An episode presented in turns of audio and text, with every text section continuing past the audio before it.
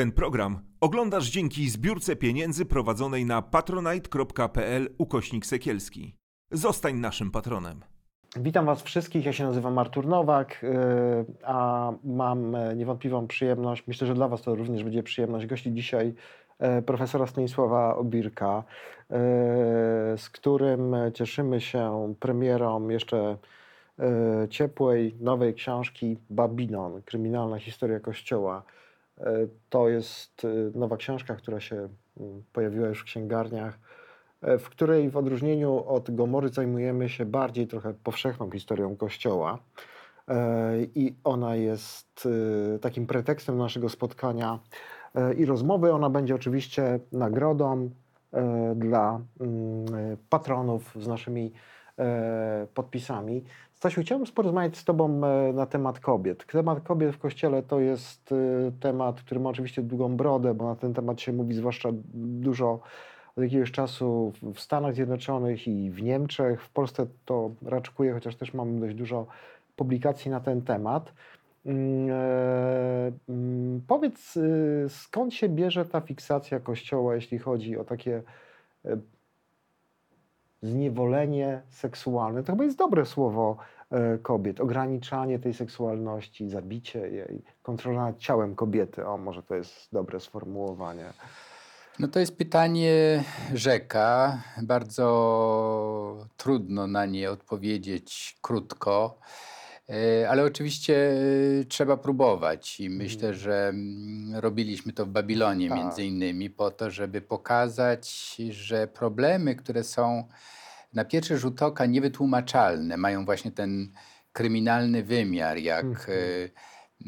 w Irlandii, gdzie kobiety były zniewalane, pozbawiane elementarnych praw, no, upakarzane, że to nagle dziwi nas, że to jest możliwe w sercu Europy, z której jesteśmy tak dumni jako najwyżej rozwiniętej cywilizacji na zachodniej.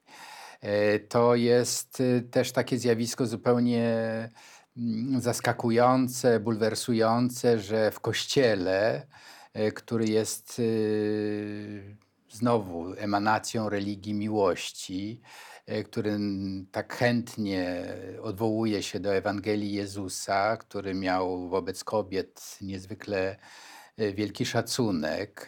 To wiemy z Ewangelii, wiemy z podań przeróżnych.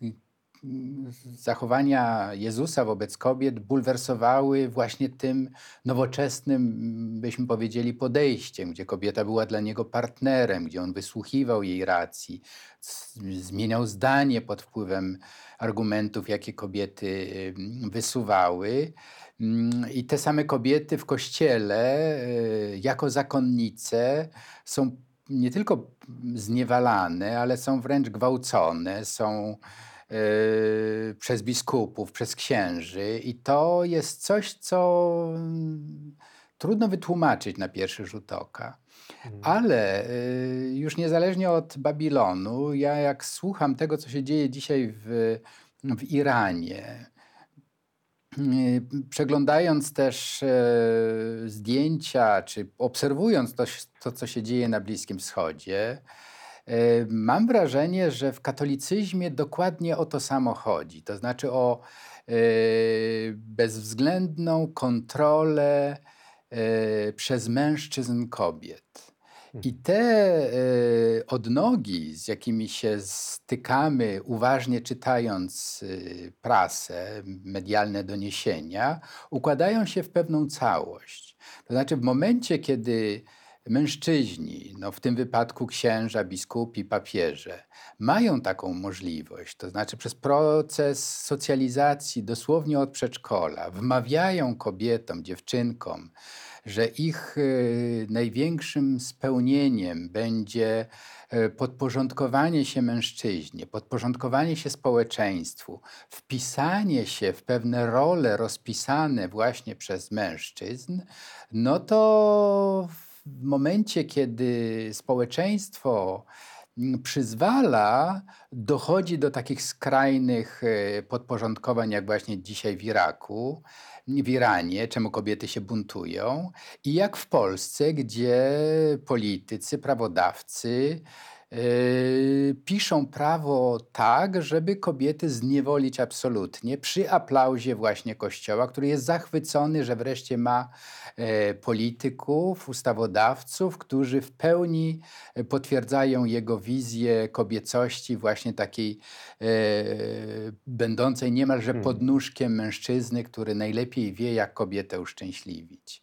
Yy, to się zaczęło, jak mówisz, yy, dawno, no prawdopodobnie gdzieś w czwartym piątym wieku.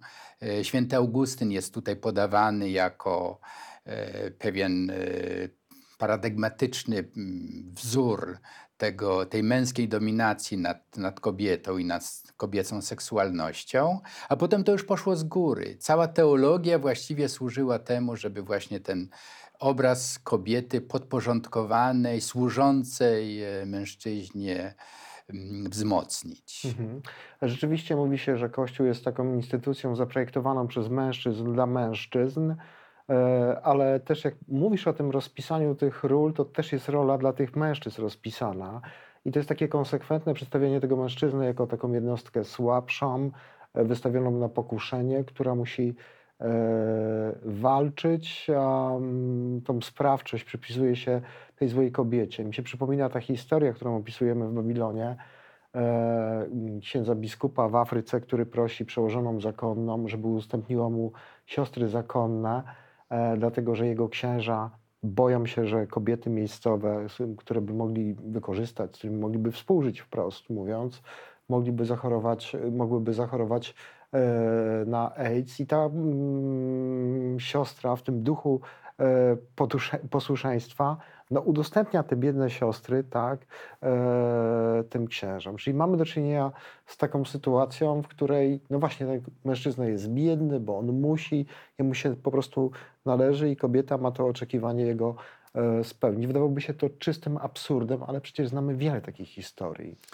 Nie, to kluczowe jest to udostępnienie. To znaczy, co to? To jest skrajne urzeczowienie kobiety. Ona nie ma podmiotowości w ogóle. To jest przedmiot, który ma spełnić chuć mężczyzn, którzy teoretycznie, i to jest ciekawy ten przykład afrykański, bo właśnie mhm. jeden zresztą z idoli naszych księży i biskupów w Polsce, to jest taki kardynał Sara, który był y, zaprzyjaźniony bardzo z y, kardynałem Ratzingerem, a potem y, papieżem Benedyktem szesnastym, bo właśnie według niego, czyli właśnie kraju, gdzie do takich ekscesów dochodziło, te wartości prawdziwie ewangeliczne są jeszcze pra- praktykowane. To znaczy, że kobiety są całkowicie u podmiot, u, odwrotnie, mhm. pozbawione podmiotowości. Mhm. I dla mnie to jest niesłychane, że w Polsce czy w Europie są jeszcze ludzie, kobiety i mężczyźni, którzy uważają, że tak jest dobrze, że tak powinno być. Mhm. I emancypacja kobiet, która się zaczęła w dziewiętnastym wieku, ruch emancypacyjny, który naprawdę zrewolucjonizował świat, w którym my żyjemy. Wokół nas kobiety, polityczki, naukowczynie, dziennikarki no, sprawiają, że ten świat jest bardziej kolorowy, jest wrażliwy na, na ludzką biedę, nieszczęście. No, nie mówię, że mężczyźni tego nie robią, ale jednak mhm. kobiety wyraźnie tutaj w tym aspekcie takiej wrażliwości społecznej dominują. Jest sporo do nadrobienia. A Kościół tego ciągle jest właśnie w tym, tkwi w tym mhm. paradygmacie patriarchalnym, i czuję się w tym znakomicie. Uważam że wręcz, że to też tutaj mhm. sporo o tym piszemy, że ten mhm.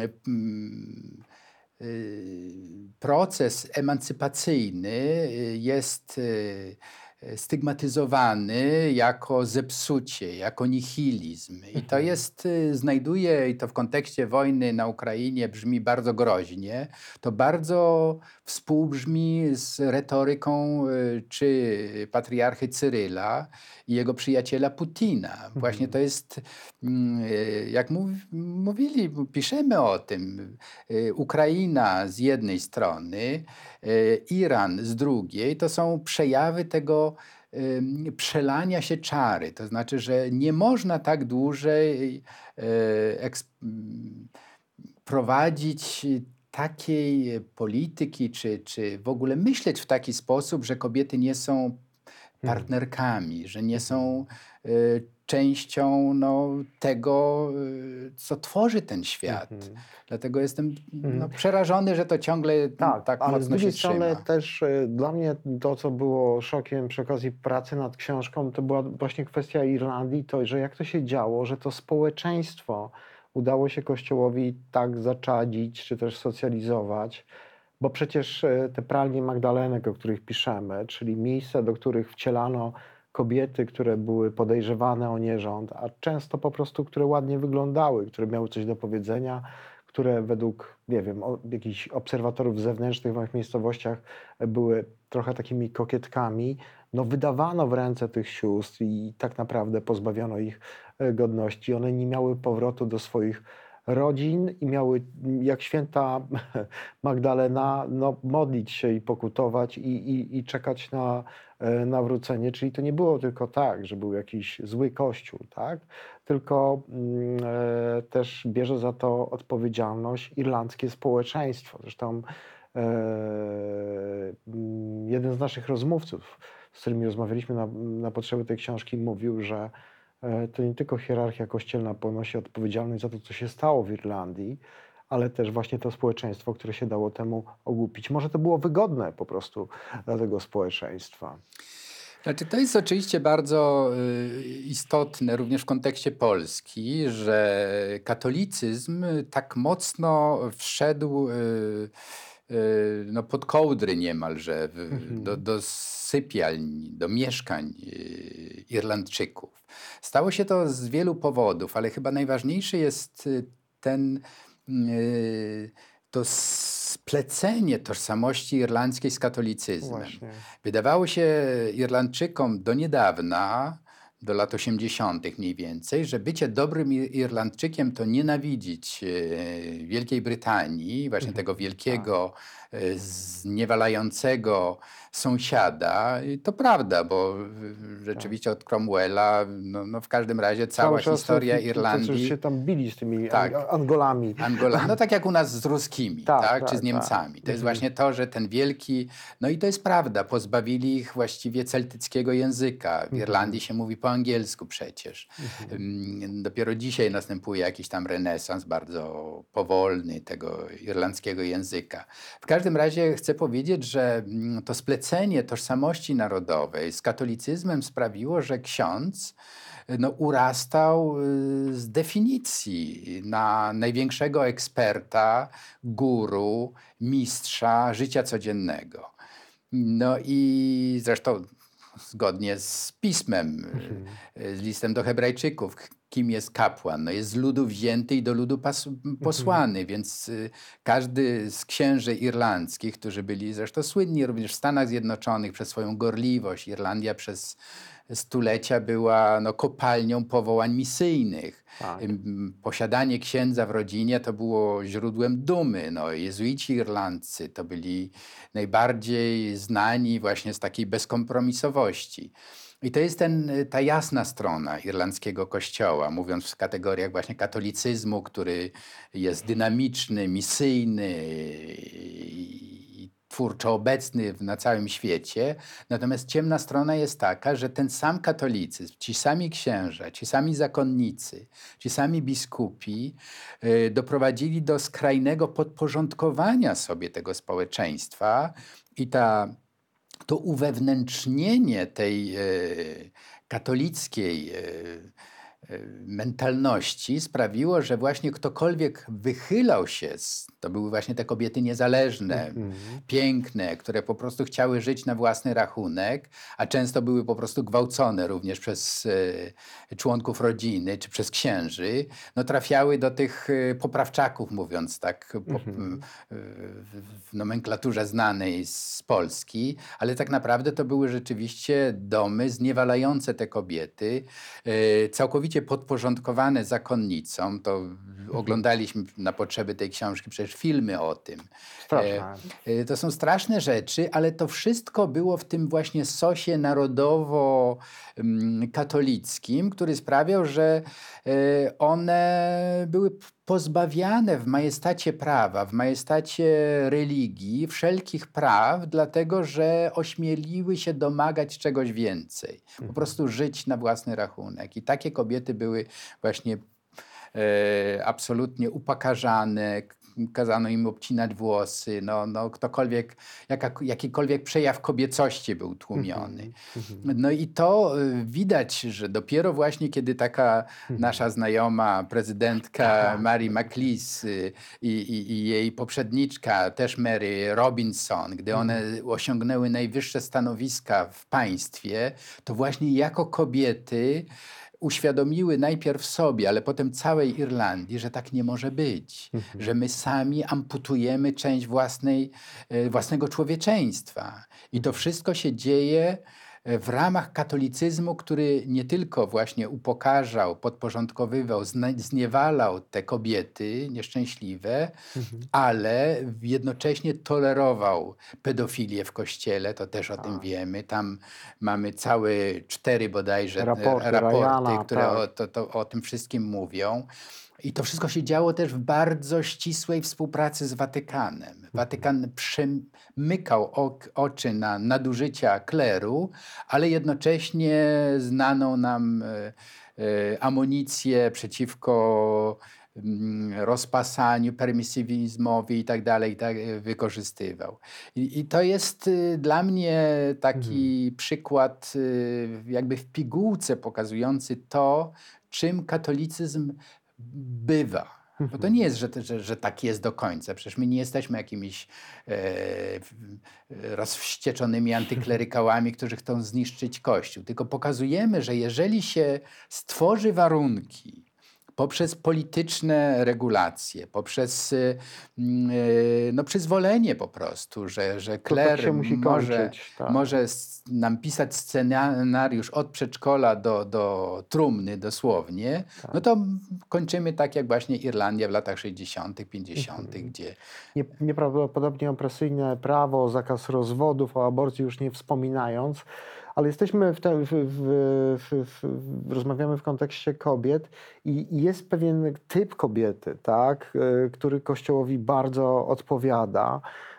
I uosobieniem tych cnót jest opisywana przez nas w Babilonie święta Teresa. Nieprawdopodobna awantura w związku z naszym artykułem na temat świętej Teresy w wrześniowym Newsweeku. Tam zdaje się Piotr Semka naskoczył na Tomka Sekielskiego, że, że jest gorszy niż lis. Jakaś posłanka lewicy, lewicy też no, zmotywowana tym artykułem dość mocno zareagowała. Ale rzeczywiście wygląda na to, że ona rzeczywiście została no, nieprawdopodobnie napompowana jako taki symbol wręcz świata tej kultury popowej w Stanach Zjednoczonych i, i, i na Zachodzie, ale e, absolutnie nie można powiedzieć, że była, za, z, z, była postacią, która walczyła z biedą. Ona tą biedę e,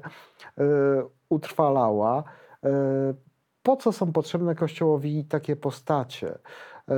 Dlaczego Kościół takie osoby afirmuje? Przypomnijmy, z jednej strony bardzo konserwatywna, bardzo antyaborcyjna.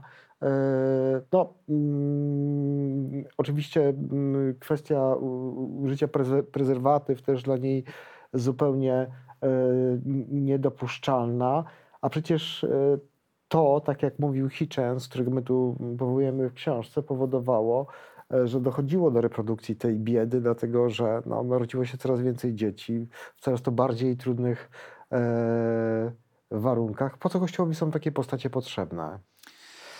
Znaczy pytanie, czy Kościołowi, czy właśnie pewnej części społeczeństwa, która się dobrze z tym czuje, bo mhm. wspomniałeś o, o sprzeciwie Piotra Semki. Ja myślę, że, że mhm. tych sprzeciwów będzie coraz więcej, mhm. bo w tej chwili jest właśnie jakaś rocznica kanonizacji mhm. tak, czy, tak. czy beatyfikacji. Ja widzę, że to mhm.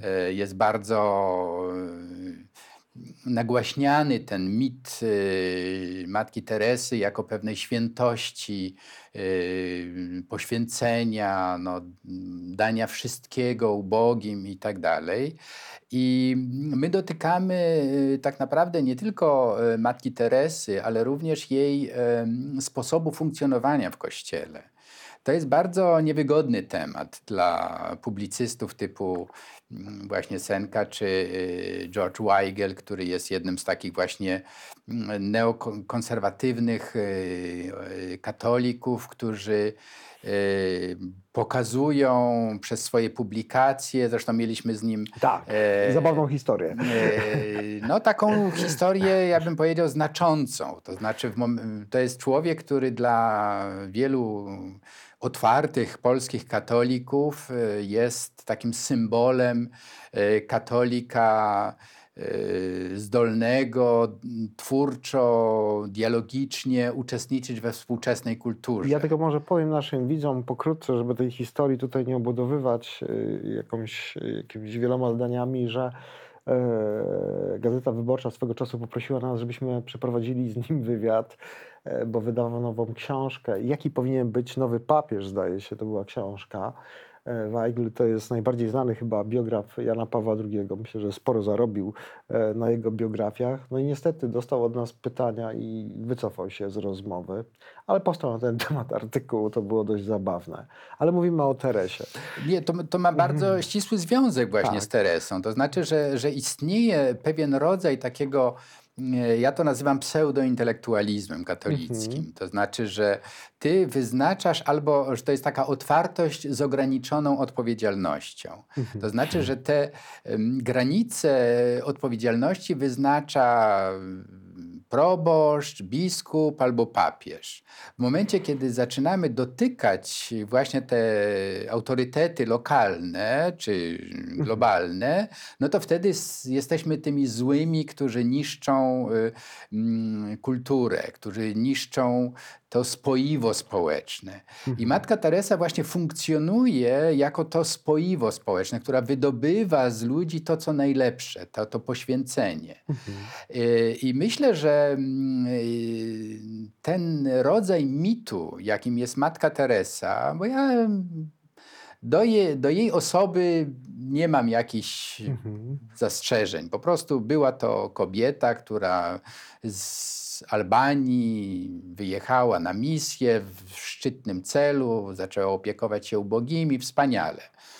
Ale w momencie, kiedy y, uruchomiła, pewnie nie do końca świadoma tego, co uruchomiła, cały biznes, taki sakrobiznes wokół siebie, kiedy rzeczywiście te datki, jakie zaczęły spływać, to piszemy o tym, to tak. Hitchens o tym dokładnie napisał, które zaczynały zasilać jej kasę, to wyraźnie to ją przerosło. To tak, znaczy, w nikomym to... sposób pomagała biednym z tych pieniędzy. No bo przecież istnieje, mamy do czynienia z, z naj, jednym, no, po Chinach, najludniejszym krajem świata, w którym bieda jest tolerowana, w którym bieda jest na ulicy. I wydawałoby się, że ona rzeczywiście zmaga się z tą biedą, chce pomagać tym ludziom. I to zadziałało po różnych programach B B C i innych, o tym też piszemy. Nagle ludzie dobrej woli, czasem miliarderzy, zaczęli jej rzeczywiście przekazywać miliony. Czasem też przestępcy, którzy liczyli na jej protekcję w sądach amerykańskich. Często właśnie było to połączone z tym, że dawali te czeki milionowe w świetle fleszy, no i potem ktoś, kto Matkę Teresę wspomaga, przecież nie może być złym człowiekiem. Tak, tak. I się okazywało, że właśnie był e, przestępcą, albo był pedofilem, jak tak. w wypadku jednego jezuity zresztą. Którego broniła. E, Więc o co chodzi? Że, że mnie się wydaje, że, że ten mit Matki Teresy posłużył nam jako swoisty papierek lakmusowy, dzięki któremu zobaczyliśmy, jak Kościół funkcjonuje. To znaczy, że funkcjonuje w sposób y, niezwykle sprawny y, marketingowo i jednocześnie unieważnia głosy tych wszystkich, którzy patrzą mu na ręce. Mhm. Y, że jak śmiesz walczyć z Kościołem, jak śmiesz walczyć ze świętą Matką Teresą.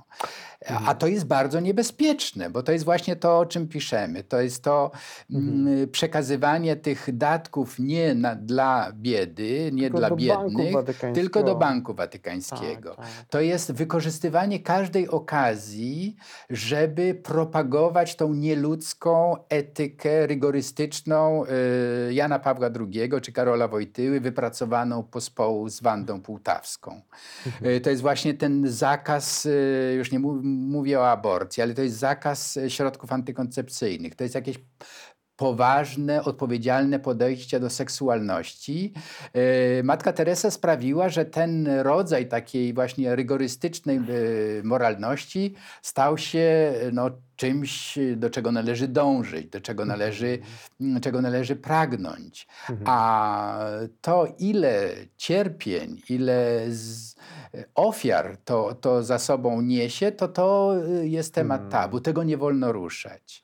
I dlatego ta niechęć Matki Teresy do tego, że jak tam y, ofiary zaczęły się zgłaszać właśnie do tego jej, y, oskarżając jej kierownika duchowego, tego jezuita, o którym piszemy, który kosztował jezuitów miliony potem odszkodowań, Dolar, tak. że, że po co o tym mówić? Że przecież to są brudy, jak u nas znamy... Zapolszczyzna taka. Tak, ta, taka dulszczyzna z jednej tak. strony Gabrieli Zapolskiej, ale też mhm. Rydzyk, który jest mhm. doskonałym przykładem właśnie tej hipokryzji, że no, a któż nie ma pokus? Mhm. Ale dlaczego zaraz o tym publicznie mówić? Mhm. Więc ja myślę, że... że rozumiem ten, to oburzenie tych konserwatywnych teo, katolików świeckich, już nie mówię o, mhm. o klerze i zakonnicach, ale trzeba o tym mówić, żeby demaskować to, żeby mhm. nie y, sprawiać, że ofiary właśnie takich y, pseudoświętości, mhm. żeby one nie miały głosu. Trzeba ofiarom dać głos. Mhm. A chciałem się ciebie również spytać też, bo zachęcamy, mam dość ważny wywiad, wydaje mi się, który przeprowadziliśmy dla Newsweeka z Peterem Fanem, jeden z najbardziej znanych teologów współcześnie, który, który żyje i wykłada w Stanach Zjednoczonych. I on, pytany przez nas o perspektywy Kościoła, no mówi o tym, że no raczej nie ma wątpliwości co do tego, bo rozmawiamy o kobietach, żeby no Kościół dążył przynajmniej do kapłaństwa kobiet. Czy ty sobie wyobrażasz w najbliższym czasie taką sytuację, gdzie kobiety rzeczywiście zostaną no w konsekwencji dopuszczenia ich do kapłaństwa, bo wydaje się, że nie ma innej drogi dla Kościoła, autentycznymi liderkami tego Kościoła? Czy to nie będzie pewien koniec Kościoła, jakiego znamy? No, przede wszystkim y, dzięki dość długim studiom teologicznym y, wiem, że nie ma żadnych y, dogmatycznych przeciwwskazań wobec kapłaństwa kobiet. To jest tak, jak niektórzy mówią, no a Pan Jezus przecież tylko wybrał apostołów. No to bo, konsekwentnie, jak jeden y, z niemieckich teologów i filozofów religii powiedział Hans Joas, no to Pan Jezus wybrał tylko rybaków i tylko Żydów. To znaczy co? Tylko rybacy i tylko Żydzi mogą być kapłanami, tak? Czy, czy apostołami. No więc to jest po prostu taki argument bardzo um, e, nietrafiony. Rozwój cywilizacyjny sprawia, że kobiety, które były pozbawione w patriarchalnych społeczeństwach ról społecznych, te role przejęły. Są liderkami, są prezydentkami, są ministerkami itd., itd. Więc wszystkie wyznania chrześcijańskie, czytając ten sam Nowy Testament, co katolicy i prawosławni, nie widzą przeszkód, żeby kobiety były pastorkami, biskupkami, liderami y, lokalnych wspólnot. Mhm. Więc dlaczego Kościół katolicki i kościoły prawosławne upierają się, że to y, Szacunek dla tradycji uniemożliwia święcenia kapłańskie kobiet. Myślę, że jest to możliwe tylko w, spo- w społeczeństwach autorytarnych, gdzie nie ma debaty otwartej. Peter Fan, mhm. o którym mówisz, jest właśnie takim otwartym teologiem, który y, od lat obserwuje, co się w świecie dzieje. Jest rzeczywiście jednym z najbardziej czytanych, y, podziwianych teologów y, amerykańskich, pochodzenia y, azjatyckiego, Wietnam. wietnamskiego, ale dzięki temu, że jest otwarty na to, co się dzieje, mówi, że ależ oczywiście, że kapłaństwo kobiet jest y, czymś oczywistym. Mhm. Y, nie szukajmy tak daleko do Stanów Zjednoczonych. Mamy w Niemczech benedyktyna Anselma Grüna, który jest bardzo popularnym również w Polsce pisarzem ascetycznym i jest y, człowiekiem, który ogląda świat y, z takiej życzliwej perspektywy i mówi, nie ma żadnych przeszkód, żeby kobiety otrzymywały y, y, święcenia. Droga synodalna w Niemczech, tak. która nas tak bardzo ciekawi, który też poświęcamy czas, mhm. dokładnie to samo mówi.